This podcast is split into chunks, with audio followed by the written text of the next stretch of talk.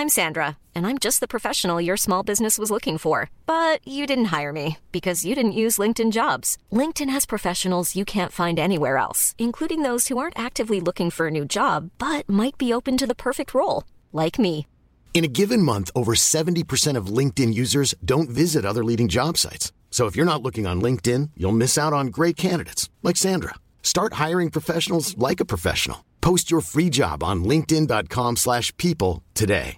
Ryan Reynolds here from Mint Mobile. With the price of just about everything going up during inflation, we thought we'd bring our prices down. So to help us, we brought in a reverse auctioneer, which is apparently a thing. Mint Mobile unlimited premium wireless. Ready to get 30, 30, bit to get 30, bit to get 20, 20, 20, bit to get 20, 20, bit to get 15, 15, 15, 15 just 15 bucks a month. So, Give it a try at mintmobile.com slash switch. $45 upfront for three months plus taxes and fees. Promo rate for new customers for limited time. Unlimited more than 40 gigabytes per month. Slows. Full terms at mintmobile.com. Mom deserves the best, and there's no better place to shop for Mother's Day than Whole Foods Market. They're your destination for unbeatable savings, from premium gifts to show-stopping flowers and irresistible desserts. Start by saving 33% with Prime on all body care and candles. Then get a 15-stem bunch of tulips for just $9.99 each with Prime. Round out Mom's menu with festive rosé, irresistible berry chantilly cake, and more special treats. Come celebrate Mother's Day at Whole Foods Market. Får du också ångest av alla val? Vi lever i ett valfrihetens tidevarv. På några decennier har vi i Sverige gått från att ha ett enda val av skola, där vi bodde, till att kunna välja ganska fritt. Vi får numera själva bestämma var en stor del av våra pensionspengar ska placeras och när vi behöver vård kan vi välja mellan en rad vårdleverantörer. Ja, det slutar inte där, utan när det gäller tjänster och varor vi köper så är vi inte längre beroende av vilka fysiska affärer som ligger nära, utan vi kan i stort sett beställa vad som helst från var som helst på hela jordklotet, om vi har råd alltså. Och valfrihet kan låta bra på pappret. Frihet, det är väl bra. Men i verkligheten är det ofta mer komplicerat än så. Vi ska ju ha kunskap och tid att göra alla val. Och forskning har visat att allt för mycket valfrihet faktiskt gör oss olyckliga. Det här och vad vi kan göra åt det, det ska vi prata om idag med Kalle Ström, etnolog.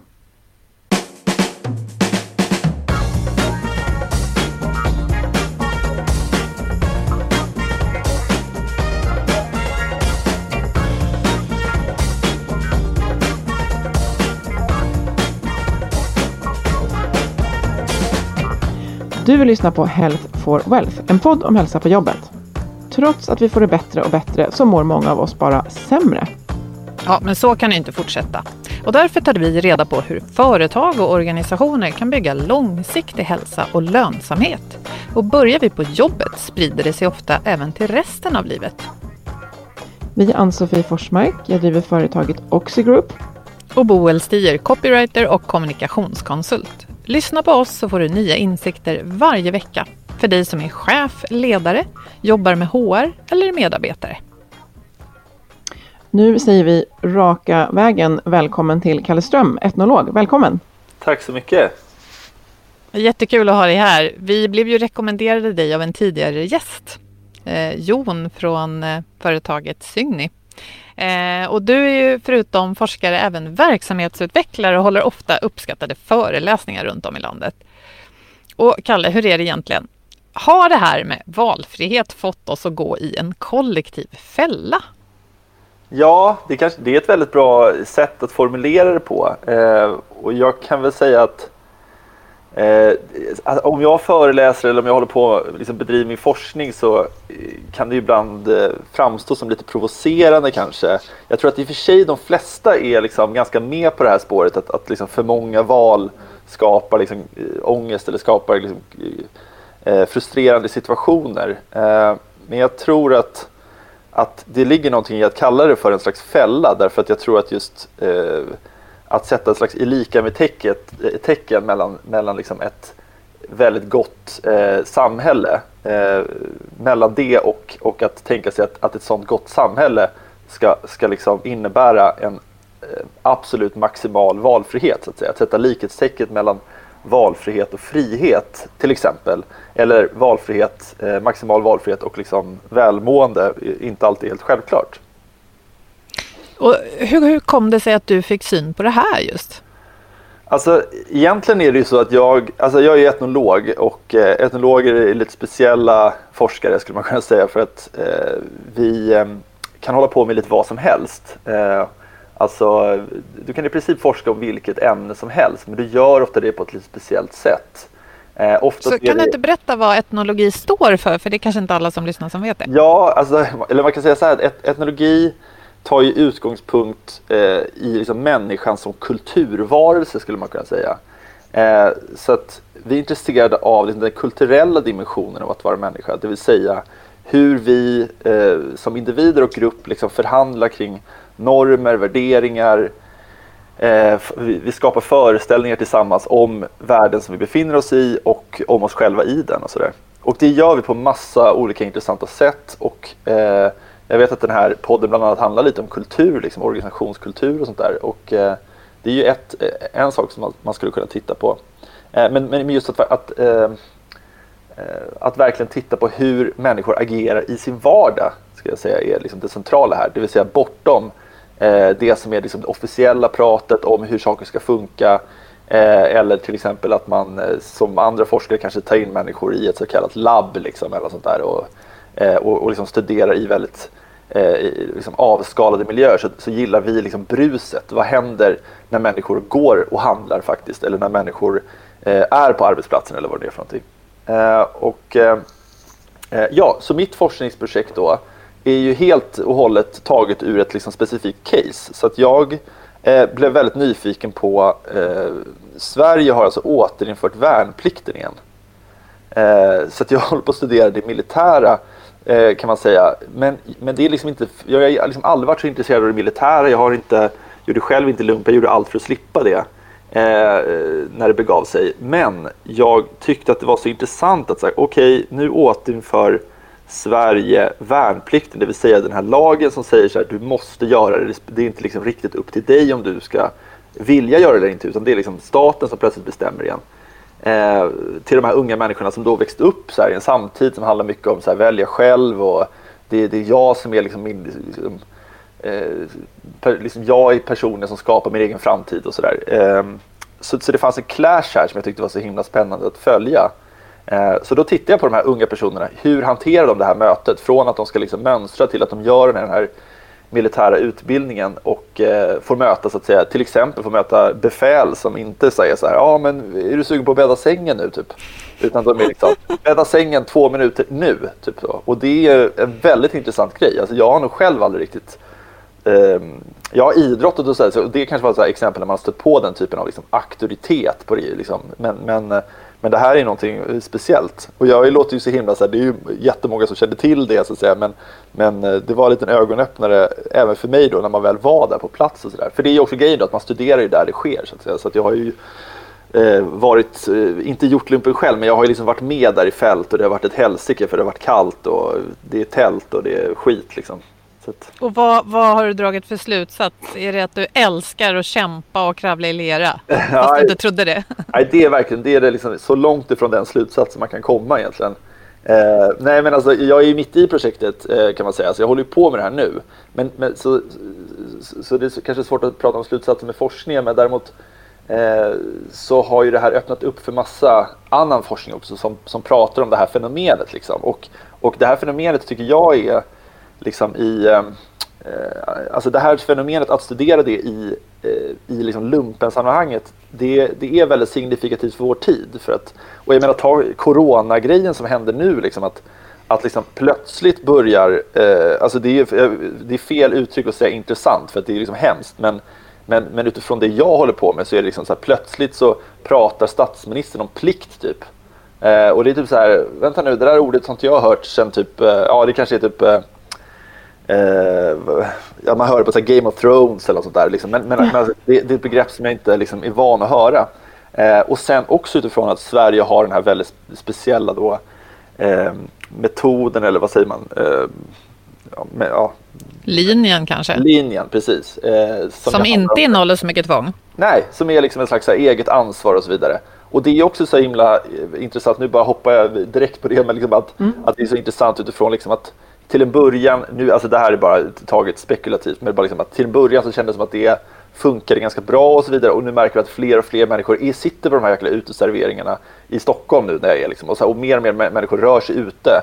Och, och då plötsligt börjar liksom, eh, regeringen eller liksom Folkhälsomyndigheten, hur ska vi liksom hantera det här? Hur ska vi eh, faktiskt få folk att, eh, att göra som vi säger och rekommenderar och sånt där. Så det är liksom också i hjärtat av den här frågan tycker jag. Ja men det är ju fantastiskt. Här har vi liksom ett enormt fält och som ja. frågeställare blir jag bara så här, hoho, var ska jag dyka ner? Men ja. jag tänker vi kan börja med att vi hade en gäst då som Jon Persson från Signy. Eh, han har ju varit med i vår eh, podd två gånger. Ja.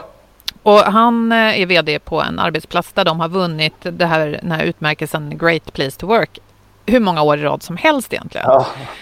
Eh, och han, ja du får gärna hjälpa mig att sammanfatta här eh, Ann-Sofie, men han är ju en modern ledare som är väldigt inne på att en, en chef ska serva sina medarbetare och att eh, det de behöver ska de få i den utsträckning det går så att de mår bra och kan prestera. Ja. Men han hade fått en aha-upplevelse när han lyssnade på dig och tänkte att hmm, vi kanske inte behöver riktigt så mycket valfrihet som vi tror. Vi kanske behöver lite mer tydlighet. Ja, Nej, vi, han är ju så himla, vi pratade bara kort jag och Jon eh, efteråt och sådär han var ju så himla skön. Jag älskar, den typen av ledare älskar jag som på något sätt också eh, jag menar, upp, upp, uppenbarligen så var ju hans sätt att se på ledarskap eh, liksom väldigt, kanske långt ifrån eh, mina budskap så att säga. Men ändå så kunde vi liksom mötas i det där och ha en väldigt givande diskussion kring det. Och sånt älskar jag för då blir det som att man verkligen så här, tar sig till eller försöker åtminstone så här, se perspektiv. Precis som jag då såklart också inte går in och bara säger nej nu ska du vara någon slags militärt befäl här för det kommer funka bra i det här samhället. Så är det såklart inte.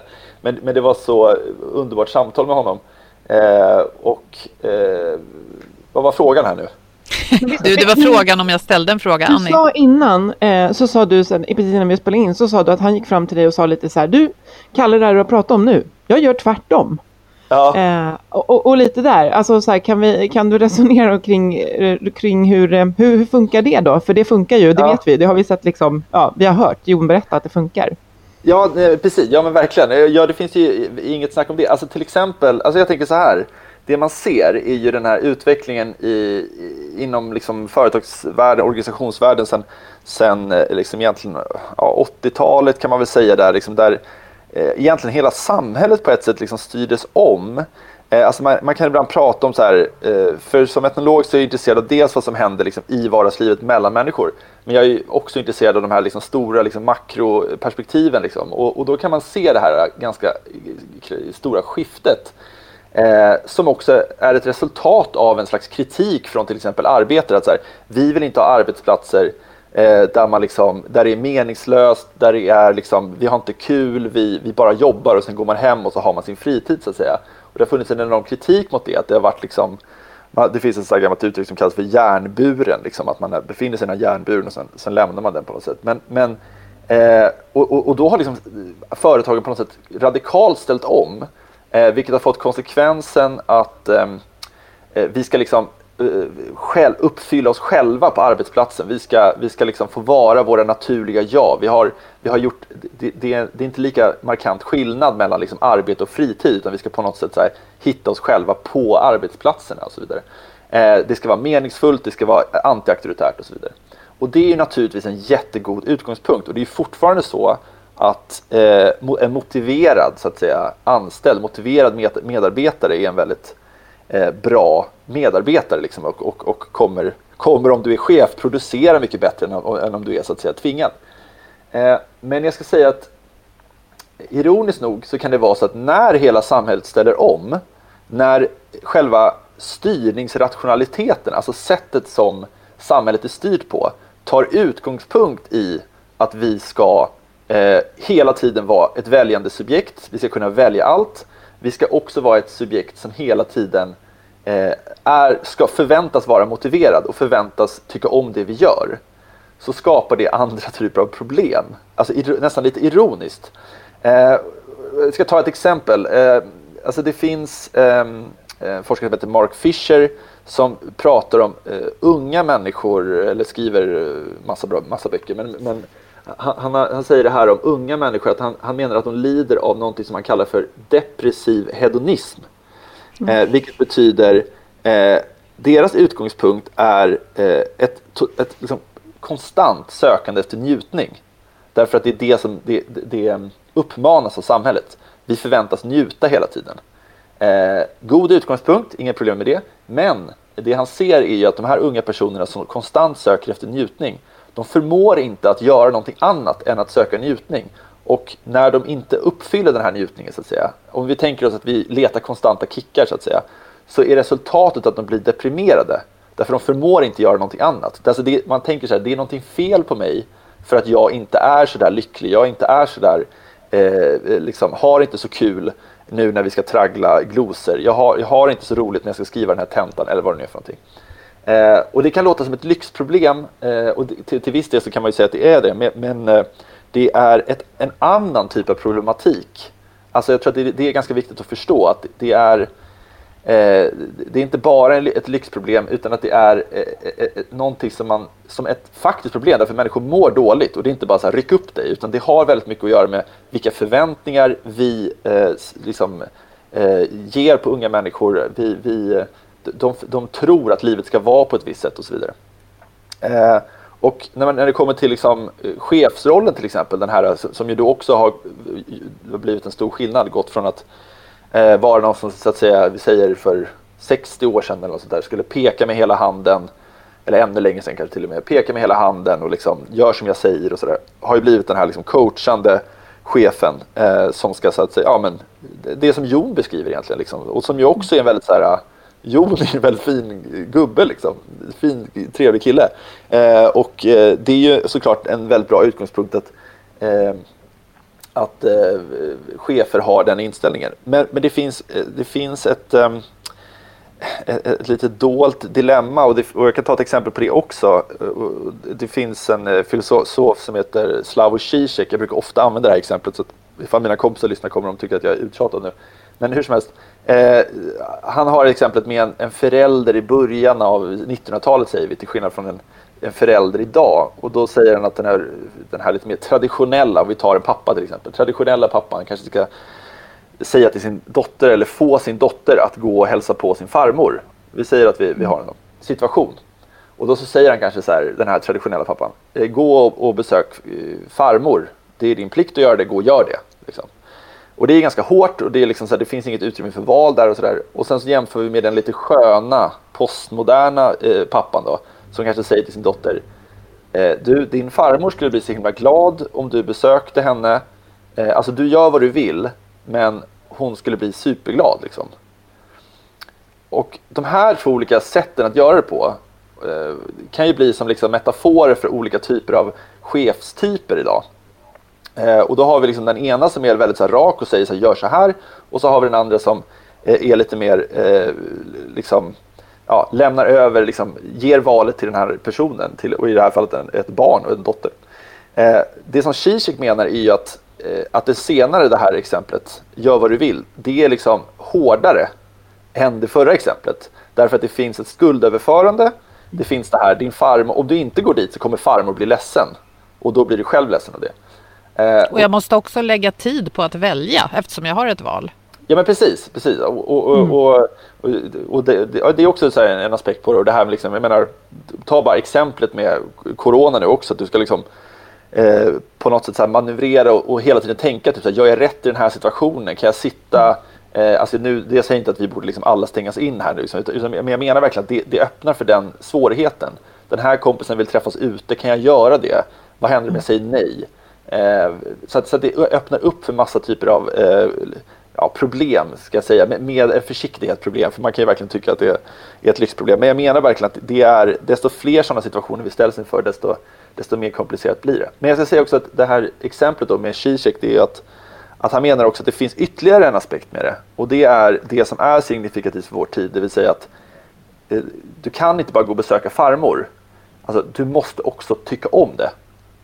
Eh, och det är den aspekten som, som är liksom väldigt tydlig i vår tid. Liksom. Vi kan inte bara, ibland så eh, kan man inte bara gå till arbetsplatsen, man måste verkligen känna arbetsglädje. Man måste känna det inifrån. Liksom. så, att, så att vad jag menar är just att det, att det har blivit en... Eh, att, att när det blir en sån här stor omställning så är liksom risken att det blir en ny typ av eh, Eh, ett nytt typ av förtryck, om du förstår vad jag menar. Alltså, missförstå mig rätt, men förtryck kan ju låta så himla liksom, så här, men, men, det kan verkligen komma på det här sättet att, att, att det, det blir, effekten blir eh, nästan tvärtom så att säga, vad man tror.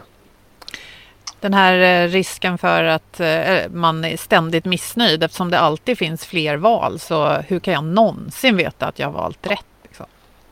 Jag tänkte ja. också på det där, du beskrev två situationer i början som jag också tänkte var intressanta. Det här med att eh, om, jag måste göra värnplikt och sen när jag är där så måste jag bädda min säng. På något sätt är det lätt att förhålla sig till. Det här är någonting, jag har inte valt det, men nu är det bara att, det är bara att följa order. Det finns inget alternativ.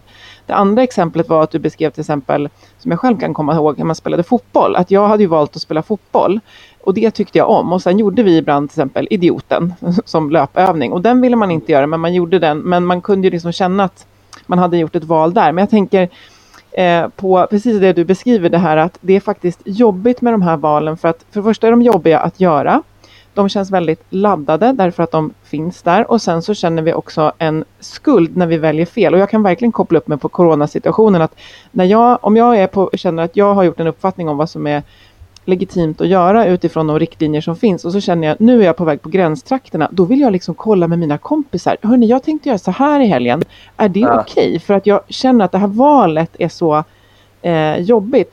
Men jag tänker också på det här, det finns ju en, en, en känd studie som kallas för The Jam Study eh, från år 2000 och eh, då, nu kommer vi mer in på lite kommersiella val och där vi liksom, just det problemet med att välja när det finns mycket att välja på i en affär. Just att man gick in i en affär och så fanns det 24 stycken syltburkar eh, och då var det färre som köpte än när det fanns sex syltburkar för det var ju lättare att ja. välja.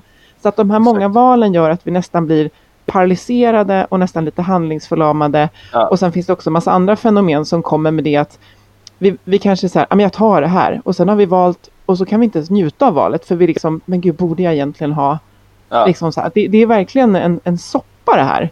Ja. Och hur, vad ska vi göra? Alltså, det, är en, det är en syltröra. Vad ska vi, ja. Hur ska vi liksom navigera? För vissa grejer kan man känna, gud vad skönt ändå. Jag måste stanna vid rött eh, och ditt och datt. Ja. ja.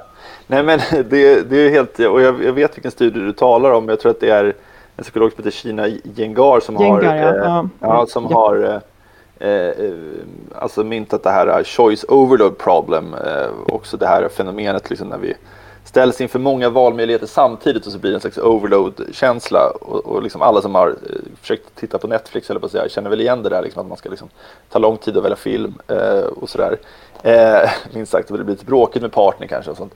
Men, men ehm, eh, och, och, där, jag menar, där märker man ju också att eh, företag har ju börjat bli ganska duktiga på det. Alltså, ta Netflix exempel så finns det ju extremt många kategorier numera. Eh, alltså att man, man, man liksom leder in ändå, fastän det finns liksom 3000 titlar så leder man in så att säga kunderna på eh, vissa teman och så vidare för de, de, vet att det här problemet existerar. Och, och samma sak med det här syltexemplet så är det intressant då att liksom lösningen där var på något sätt att man faktiskt tog bort liksom alternativ för att det gjorde människor mer handlingskraftiga i den där situationen. Eh, Men får jag skjuta in en grej? Mm. Du nämnde ju det här hedonistiska synsättet att det är, det är, min njutning, jag ska hela tiden vara liksom totallycklig och så. Vi eh, poddade för några avsnitt sedan om lycka mm. och då tog vi upp de här två olika lyckobegreppen hedonia och eudaimonia som mm. handlar mer om meningsfullhet och som ja. ibland kan innebära ett slags lycka som innebär att jag får kämpa Ja. Det kan vara motigt och det är inte alls alltid kul. Men det finns eh, en koppling till omvärlden. Ja. Att jag bidrar med något. Så är det där nyckeln är, Kalle? Ja, ja nej men alltså jag tänker att man, alltså att, eh, alltså det här är ju också sån här forskargrej, typ så här, jag har liksom inte, eh, jag, jag, tänker typ om, om, om jag sitter och har, liksom, sitter på lösningen, det är inte heller det jag skulle vilja hävda att jag, att jag gör, liksom. men, men jag tänker att, att eh, man kan nog verkligen tänka sig vilka situationer som det är viktigt att vi, alltså, eh, ska, och vi, jag vet inte om, om vi tar eh, nu, nu, tar jag liksom barnexempel här igen, men om vi liksom, eh, jag vet det finns ett exempel på förskola, det var någon som berättade som jobbade med att göra mat där och då hade de en metod som var typ att man skulle säga till varje barn, så här, fråga så här, vill du ha eh, potatis, eh, vill du ha eh, kyckling, eh, vill du ha sallad? Alltså att man, man fick den möjligheten så att säga. Eh, och då slutade det bara med att alla barn bara åt så att säga, pastan eller vad det nu var för något. Man valde bara en grej. Liksom. Och då kan man verkligen fråga sig om det är schysst. Liksom. Eh, är det schysst mot den här uh, liksom, superunga individen? Eh, så att jag tror att det är framförallt det där, att fundera på när ska den här idén om att vi ska lämna över allting till individen, när, när är det viktigt på riktigt? När är liksom demokrati på riktigt? När är det bara liksom någonting som, som skapar liksom oreda eller som skapar eh, någonting som, som snarare gör oss liksom förlamade? Så. Åh, demokrati är ju ett jättebra exempel. Eller för den delen vilken eh, ja, men organisation som helst som är demokratiskt styrd. Mm. Vi utser då genom val de som ska leda. Det betyder inte att jag i vilket ögonblick som helst kan stoppa Stefan Löfven och säga Nej. Hörru, nu veto här hörru. Nej. Utan det är ju faktiskt, eh, ja det skulle ju vara väldigt grötigt om alla skulle bestämma hela tiden. Ja, precis. Så det, jag tänker också på det här med vad, varför, hur. Ann-Sofie, jag tänker på när vi intervjuade Svante, eh, vad heter han, eh, Svante...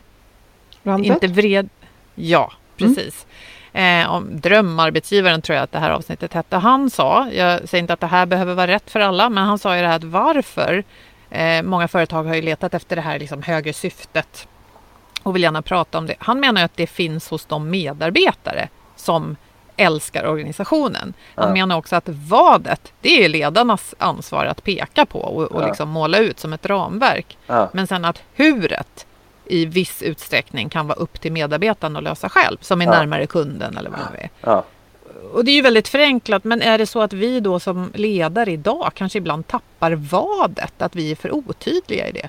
Ja, men jag tror det. Och jag tror till exempel, nu ska jag bara, det är roligt för att det är ungefär som att, eh, att man pratar om Jon här som någon slags eh, figur. Liksom. Referenspunkt. Men, ja. ja, Ikon. Ja, precis. Ja, det är underbart. Jag har knappt pratat med honom, men jag hoppas få göra det snart.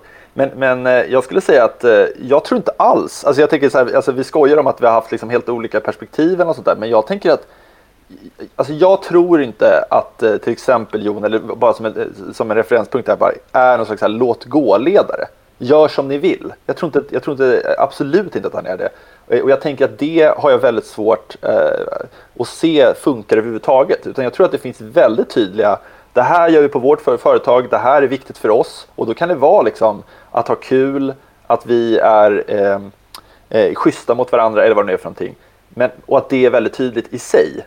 Jag, jag, för jag har väldigt svårt eh, att tro på det här att man ska lämna över fullständigt och låta alla människor göra som de vill. Det, det, det, det, det tror jag inte på eh, som en grej. Eh, utan snarare liksom då att, att eh, jag tror säkert att det finns väldigt tydliga värderingar och att folk känner det när man är på den här arbetsplatsen.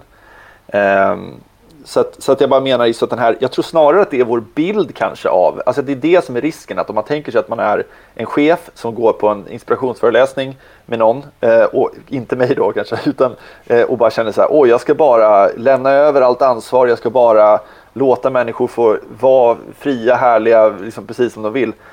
I vissa kontexter, vissa arbeten, för det här är ju också en sån här grej då att man måste liksom, som någon typ av eh, halvseriös forskare här säga att det här beror ju såklart på. Liksom. Är det det lilla familjeföretaget på sex pers eller är det liksom Ikea eller vad pratar vi om? Liksom? Det är såklart att sånt där skiljer sig åt.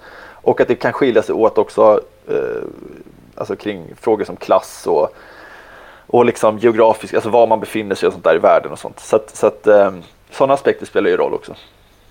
Men det här med förväntningar tänker jag också på chefsrollen. Att om, om människan, medborgaren, medarbetaren har den här ständiga känslan av att jag borde vara superlycklig och gå omkring i någon slags här rus och att det ger ett missnöje så tänker jag att det kan också vara väldigt eh, tungt kanske som ledare och känna att man ständigt ska vara inte bara styrande och se till att leveranserna sker och intäkterna kommer in utan också vara en så här härlig figur som alla bara blir jättemotiverade av så fort de ser. Eller vad säger du om det Kalle? Ja, men jag tror man, man ska ta exempel från för det är också den här Mark Fisher till exempel har skrivit om skolan Eh, och jag tänker att eh, skolan och lärarnas situation eh, har kanske just, just idag den här problematiken, typ att man så här, å ena sidan som du beskriver liksom, har den här uppgiften att, att liksom, liksom se till så att saker blir gjorda så att säga, men de, de, och, och att, att, utbilda så att säga, att, att vara en lärare.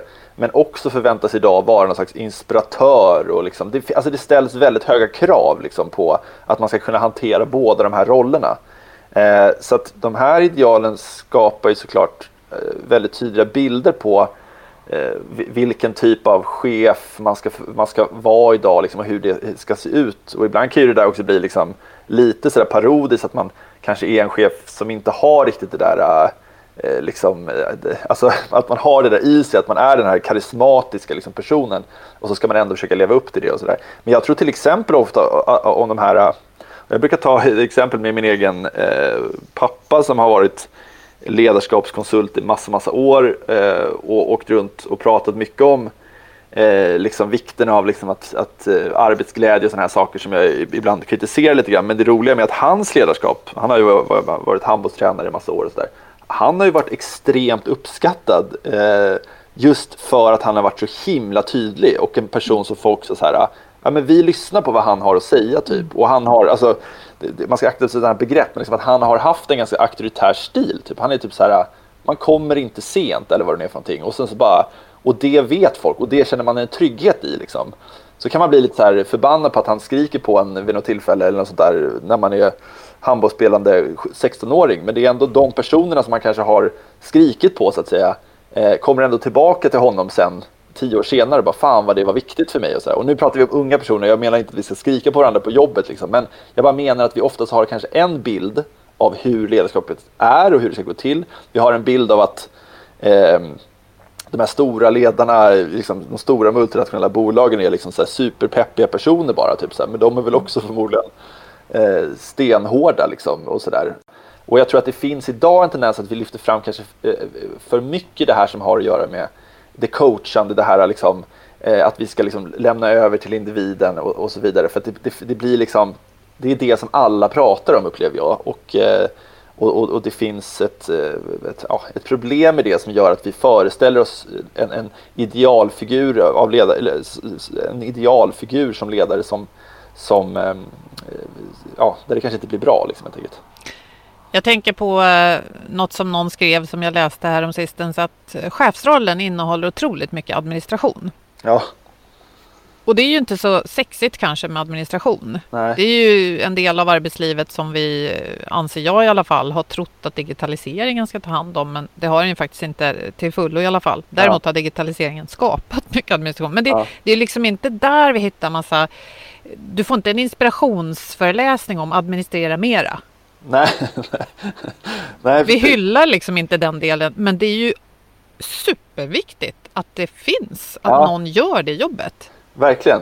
Nej, men det där är ju också verkligen en, alltså, någonting med, alltså det är, det är ironiskt också, det där är också en sån här utveckling att vi, vi idag liksom kulturellt ser ner väldigt mycket på liksom, byråkrati och sådana här saker. Samtidigt så känns det som att i, i nya typer av liksom, new public management liksom, organisationer så skapas det väldigt mycket administration, ny typ av administration som handlar om så utvärderingar och sådana saker att göra också. Eh, men visst, alltså det, det är precis, det, det, där är ju det där är också intressant. Liksom. Vad, alltså, men det där är ju återigen så här, vi ser på olika saker. Eh, vi tror hela tiden att vi har en idé om att allt bara så att säga blir bättre hela tiden. Eh, att vi har en sån idé om, om eh, historien att den bara utvecklas framåt så att säga. Men, men snarare kan det ju bli så att vi ja, i olika tider så har vi, har vi lyft fram olika saker. Eh, och den här, den här till exempel, nu kanske jag hoppar från din, din fråga här, men jag bara ta den här eh, karismatiska ledarfiguren som är väldigt aktuell idag. Eh, den var ju, alltså under 1900-talet så har det ju varit mer av den här eh, lite byråkratiska chefen så att säga på eh, liksom, som en del av de här liksom, industrierna verkligen liksom, tog fart och sådana saker så var det liksom det ledaridealet där man, man, det var väldigt hierarkiskt, man pe med hela handen utifrån sin eh, position. Men går vi längre tillbaka i tiden eh, så, eh, så fanns ju mer av den här karismatiska ledarfiguren. Alltså det är snarare som att, vi, alltså att eh, det var någon liksom, eh, vad ska man säga, eh, alltså det här har ju, vad heter det, liksom Weber skrivit om, nu blir det rörigt här, men Weber har skrivit om det, just att det här att vi nästan är tillbaka, eh, alltså det som han skrev som den karismatiska ledarfiguren som fanns innan så att säga, eh, den moderna ledaren, den börjar komma tillbaka nu. Vad tänker du med en karismatisk ledare? För där kan jag ju se både den här härliga personen som faktiskt på riktigt inspirerar och jag kan också se en Hitler. Ja, precis. Jo, men ver verkligen. Det finns ju, det finns ju eh, båda de aspekterna. Så att säga. Men det jag menar egentligen är att, att det inte... Alltså, eh, under, den, eh, under stora delen av 1900-talet så pratar man om den här eh, ledaren som fick legitimitet utifrån eh, sin position i hierarkin så att säga. Och det är det som vi har mm. försökt gå ifrån. Utan nu handlar det mer om så här, vem är du som person? Meritokrati. Ja, precis. Eller, precis. Men också det här liksom att eh, jag får min kraft utav liksom hur, vilket känslomässigt engagemang så att säga, människor har i mig. Eh, och det påminner mer om, om, om, tiden så att säga, innan det här, eh, de här moderna industrierna kom upp och sånt där. Liksom, det här mer ja, liksom traditionella ledarskapet på något sätt. Så, så, så, vad jag menar är bara att i olika tider så har det varit olika figurer av ledare så att säga som har varit ideala. Eh, och i inga av de fallen, i inga av de fallen eller tidevarven har vi kanske sett hela ledaren utan vi har sett en, en skärva av något som vi väljer att fokusera på. Verkligen, ja men så, och så funkar det ju liksom. Det är, det är väldigt svårt att se hela liksom. Men, men, men det är, det är ändå intressant att, att uh, jag tycker ofta säger det så här, ah, men eh, bra ledarskap har alltid varit likadant och sådär. Och det är en sanning med modifikation skulle jag säga. För det, det där har ju alltid varit olika ideal som har varit framträdande i olika tider liksom. Eh, där, där vissa egenskaper lyfts fram mer än andra och så.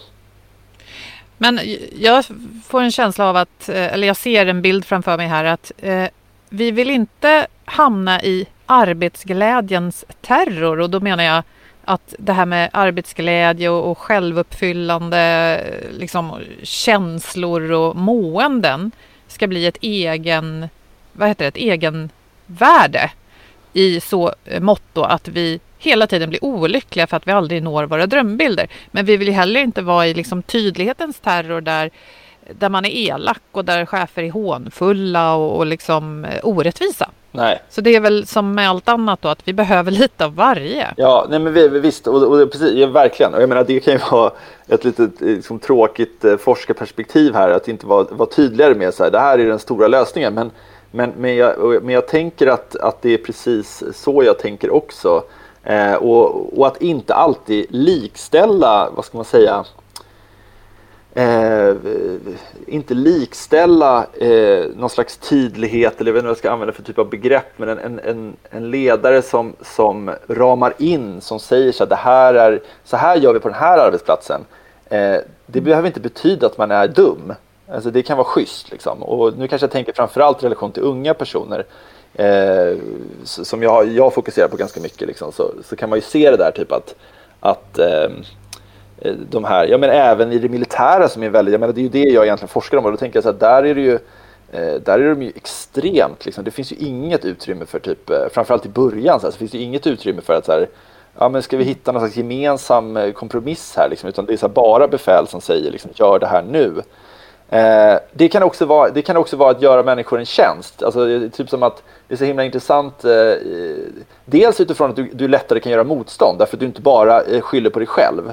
Det är också en aspekt av det här. Du kan faktiskt säga så här, men nu tycker jag att du tar fel beslut. Alltså den militära världen till exempel i Sverige. Där, jag har ju varit på en sån här konferens. det var det roligaste jag varit med om. För det var ju typ så här eh, ett, eh, någon typ av överstelöjtnant som stod inför alla och sa så här. Nu ska vi göra så här nästa år. Och det var ju inte som att alla där satt och bara okej, okay, då gör vi så, utan det var ju ett jäkla liv och folk kritiserade ut bara som, alltså, de bara, det här är ju skit liksom. Och, och, och, och jag menar att det fanns något konstruktivt i det, att det var så här, nu har någon bestämt någonting, då kan jag faktiskt säga så här, jag tycker inte vi ska göra så. Och sen kanske det kommer en kompromiss av det så att säga. Men det blir det här att det faktiskt är tydligt att det är någon som säger jag tycker att vi gör så här, nu gör vi så. Och, och, då finns det utrymme för att man faktiskt också kan, kan säga emot det så att säga. Så det är inte bara allting lämnas till individen själv. Att. Och vi poddade nyligen om destruktivt ledarskap. Och där eh, berättade ju Maria, Brande, eh, Maria Fors Brandebo om att det passivt destruktiva ledarskapet är just att vara frånvarande och inte tillgänglig. Ja. Att tänka att nej men det där sköter de. Och det blir ju otroligt otydligt och kan på sikt då leda till en massa dåliga saker. Ja. Ann-Sofie, du ska Nej, men jag tänker att, att det finns ju jättemycket forskning som visar på att det, det, är viktigt med autonomi. Alltså att vi har en känsla av att vi kan påverka och har val. Samtidigt som vi också har då forskning som visar på att för många val gör oss olyckliga och det blir liksom jobbigt. Och jag tänker att den här eh, balansen däremellan, den, den blir ju viktig att eh, arbeta med genom just ledarskapet. Eh, och jag har också, eh, jag tänkte jag ska komma tillbaka till det, men jag fick också en bild av att jag, vi hade en tanke om just hur kan digitaliseringen stötta? Jag tänker att ibland så skulle jag ju vilja att jag hade någon typ av app som bara spottade ut ett liksom perfekt antal val för mig att, att liksom välja, alltså kategorier eller kriterier som gör att nu har jag precis den perfekta Eh, antalet val att göra som gör att jag kommer kunna fatta ett bra beslut som jag kommer känna mig nöjd med och hålla mig till. För att vi ställs ju inför, om vi tänker efter, väldigt många val på jobbet. Medan det här exemplet du sa kan vara ganska skönt att man säger ja, men nu gör vi det här. Och så har man något väldigt tydligt att sätta sig emot på arbetsplatsen. Det här tycker vi inte om och vi säger emot. Men när det är den här lite hörni, här är lite så här, vi ska hit men ni får göra precis hur ni vill. Så blir det ofta ganska, ganska jobbigt. Så jag tänker att det är ju den här någonstans vi, vill, vi vill röra oss emellan som ledare och organisation. Det ska vara tydligt vart vi ska. Jag tänker om jag tänker Jons ledarskap som en, så här, det, det finns nog det är en ganska stor yta man kan röra sig på i frihet i hur man gör saker. Men det finns väldigt tydliga gränser för vad man inte får göra där. Det är bara att de är inte överallt. Det är inte ett minfält. Men det är väldigt tydligt där. Eh, och jag vet inte vart jag vill komma med det här, men liksom hur du tänker kring att hur kan man eh, hur, om, man är medveten om de här sakerna på arbetsplatsen och med det, de ledarskapstrender eller man ska säga som vi har idag, det här transformativa. Eh, finns det något liksom sätt att närma sig det här eh, för att få grepp om det på ett bra sätt? Eftersom vi vet att vi både kan må bra men också må riktigt dåligt av för mycket val. Ja, alltså, och jag tänker till exempel, ja, men ta, ta eh, det här lite ut, eh, vad säger man, eh, inte tjatare kanske, men, men däremot eh, det här som får ofta mycket skit, det vill säga eh, värdegrundsprocesser och sådana saker.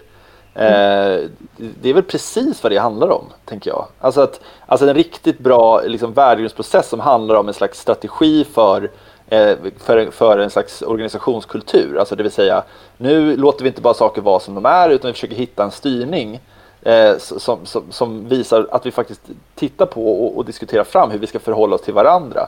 Eh, om den görs på ett bra sätt, det vill säga görs på ett sätt där faktiskt människor inkluderas och får en roll att, att påverka det, eh, vilket jag också tänker är centralt. Liksom, så att inte, för där finns det också det här problemet att ja, men då är det någon som har bestämt uppifrån liksom, hur, vi här, ska, hur vi ska göra det här.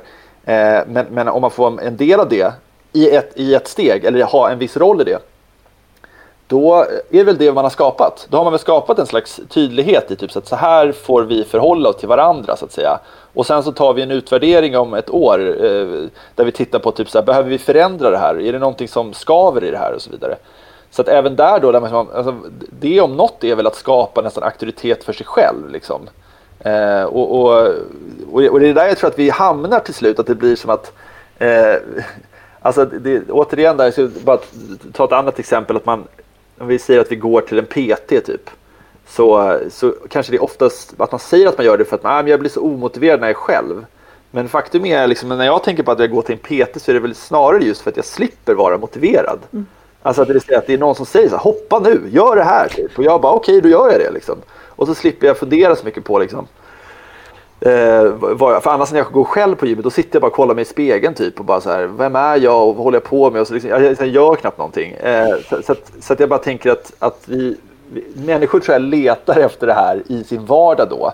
Vi, gör e vi tvingas liksom göra egna listor, typ så här, hur ska jag strukturera min dag? Och jag menar, coronasituationen nu om man jobbar hemifrån eller sånt där är ju liksom extremt mycket sådär, hur hittar vi sätt att, eh, det kanske bara är jag nu, men jag är så himla, liksom, blir så förslappad hemma och då måste jag ha väldigt tydliga listor och liksom hitta någon slags auktoritet för mig själv så att säga, någon slags eh, inre disciplin. Mm. Det är ett jäkla jobb liksom. Ibland vill jag, jag menar, jag är, det, är, det, det är det som är så roligt, jag studerar lumpen eh, på ett sätt och, och, samtidigt så är jag någon slags fri forskare eh, det en och som har så här, fyra år på mig att göra klart min forskning. Ingen bryr sig om vad jag gör överhuvudtaget. Eh, alltså, vi bryr jag, oss. Jag älskar mina handledare. Ja, ni bryr mig. Så här. Jag älskar mina handledare, men det är inte som att de bara, är du på jobbet, Kalle? eh, är du eh, liksom så här, jag har mina deadlines, de stöttar alltid när, när jag vill, men det enda jag skulle vilja göra är att någon bara sa till mig så här, nu sätter du dig på stolen och skriver två timmar och sen så gör du det här. Så, här. så, att, så att, eh, jag bara tänker att, att eh, om vi inte har någon typ av sån styrning så kommer vi liksom, liksom mer och mer längta efter det, eller liksom på något sätt mer och mer försöka liksom, hitta det på andra sätt och då kanske det blir att vi får, får göra det själva så att säga. Mm. Ja. Jag tror det är ett bra exempel det där med PT. Jag tror man kan relatera till det där konkreta. Att det, eh, mitt val kan ju vara då att skaffa. Eh, det, är, det är fritt och sen så bara, men det här är ju för att jag ska slippa eh, välja. Och det, det, det hör man ju folk säga tycker jag ibland. Så här, kan det inte bara Alltså jag önskar bara att jag slapp välja. Jag önskar att jag slapp Ja. alla dessa val. Och då kan vi ju, för vi är ändå liksom, just med att vi har val så kan vi faktiskt hjälpa oss själva att rigga både privat, alltså situationer för att inte behöva göra så många val. Och då får vi kanske bottna i våra värderingar och vart vi vill och, och sådär. Men sen också på arbetsplatsen, att vi behöver ha en dialog kring det här. Att hur, hur, hur skapar vi förutsättningar tillsammans så att vi, vi kanske har preppat några val som vi fattar i, i det stora så att vi inte sitter med för mycket ohälsosam valfrihet men hög autonomi. Lätt Ja. utopiskt men, men någonstans eh, något att jobba mot. Jag tycker det låter bra. Ja. Och jag tänker också bara den här medvetenheten om att för många val kan göra oss olyckliga och att det kan, det kan finnas en väldigt onödig eh, missnöjdhet inför att vi tror att det finns val vi missade. Det kan ju sätta igång en process inom en själv där man förstår att nej men herregud vad mycket jag har att vara nöjd med faktiskt. Ja. Och, och att, att tänka att vissa såklart behöver mer av den här styrningen än andra, liksom, så är det ju alltid. Och jag menar vissa som har det här eh, liksom, i, i kroppen, har jobbat länge, liksom, det sitter liksom så här, jag vet exakt vad jag ska göra. Så här, det är ju liksom inga konstigheter, där kan man ju såklart släppa på det helt. Men, men eh, bara, det, det, kanske ta ett sista exempel från, från den här lumpen tillvaron, Man tänker sig att de här befälen som är väldigt gå på och är hårda, liksom, de är ju ofta det till en början. Alltså det vill säga att de är väldigt noga med att nu ska vi installera den här typen av vanor hos de här unga personerna. Vi ska installera eh, att de ska som en reflex eh, inte lämna sitt vapen. Vi, som en reflex ska de eh, gå upp på morgonen och bädda sängen. Så då behöver inte, efter några månader behöver de inte tänka på det, för det sitter i kroppen så att säga. Och samma sak kan det ju vara om man kommer ny till en arbetsplats eller så vidare. Så kanske det är mer viktigt än någonsin att man är typ så här, så här gör vi på den här arbetsplatsen. Eh, och att man är ex extremt tydlig och, och, och eh, detaljstyr i högre utsträckning så att säga. Sen så kan man ju släppa, för sen så sitter ju oftast det här så att säga. Så att alla typer av sådana här kulturprocesser tänker jag också, den är ju så viktig i början. Alltså det finns en första, man brukar, eh, eh, i, i det militära så pratar man om det, de första 16 dagarna så är liksom, sätter sig allt. Eh, när det kommer till sådana här saker. Liksom. Och, och, och, så tänker jag att det är organisationer också. Typ, att det, det, liksom, det finns en tid där man kanske måste styra det här mycket tydligare. Och sen så kommer det så att säga skötas av, av sig själv. Och sen har möj, människor möj, möjligheten att göra mer kompetenta val liksom, eh, utifrån eh, det de redan kan. Liksom. Ja, men det var väl en fantastisk avrundning. Eh, hörni, jag skulle vilja ta tillfället i akt och skicka en hälsning till min mamma. Vi har ju pratat om din pappa, Kalle. Ja. Så nu vill jag prata om min mamma. Hon har lyssnat på vår podd sedan vi började för fyra år sedan och är ett stort fan. Och när jag fick barn och de var små så pratade hon ofta om det här att hon tyckte att unga föräldrar, alltså min generations föräldrar, just gav våra barn för många val. Ska, vill du ha juice eller mjölk eller vatten till maten? Och så sa hon, det måste barnen alltid välja så mycket. Så mamma, du är klok. Tack för att du lyssnar och tack Ja, för att bra, du lär mamma. mig en massa. Jag tyckte Ja. det kändes viktigt att säga. Kalle, det har varit jättegul att prata med dig. Ja, Ja, Gud vad detsamma. härligt. Ja, superhärligt. Och eh, tack för din forskning. Jag tycker det ska bli jättespännande att, att följa det här. Ja, Eh, jag skickar så- den när den är klar. Ja, men gör det. Ja. Och då kan du tänka där när du, när du ska liksom piska dig själv så kan du tänka så här, ja men de bryr sig. Ja, vill precis. Jag tror det är många som är intresserade. Jag ska bara säga for the record, folk bryr sig, det är inte det. Det är bara att jag skulle vilja att ni, ni får gärna ringa och säga till mig, så här, Kalle, sätt dig och skriv nu. Ja. Alltså, ni kan vara mina liksom, auktoritär, liksom, auktoritära Ja. kompisar. Delleverera sidorna 1 till 20 imorgon. Ja, tack, Precis. tack. Jag tar med mig det. Ja. Vi samarbetar också med motivation.se som, precis som ni har upptäckt om ni har lyssnat på oss ett tag, de har artiklar som handlar om allting som vi pratar om ur flera olika infallsvinklar. Det är Sveriges ledarskapssajt och de har en artikel som handlar om, som handlar om att fastna i sina val. Analysis par paralysis kallas den för och den länkar vi till från det här inlägget på vår hemsida. Den kan vara bra för dig som, ja, som ofta känner att du paralyseras av valsituationer. Jag räcker upp handen här. Får svårt att fatta beslut. Och vi tackar alltså motivation.se, vi tackar Kalle och vi tackar Agda Media för den här produktionen. Berätta gärna för oss vad du har för knepigheter med valsituationer eller när du har upplevt att du gör något som ledare som funkar eller inte funkar. Vi älskar att höra av er. Ta hand om er. Ha det så bra. Hej då! Hej då!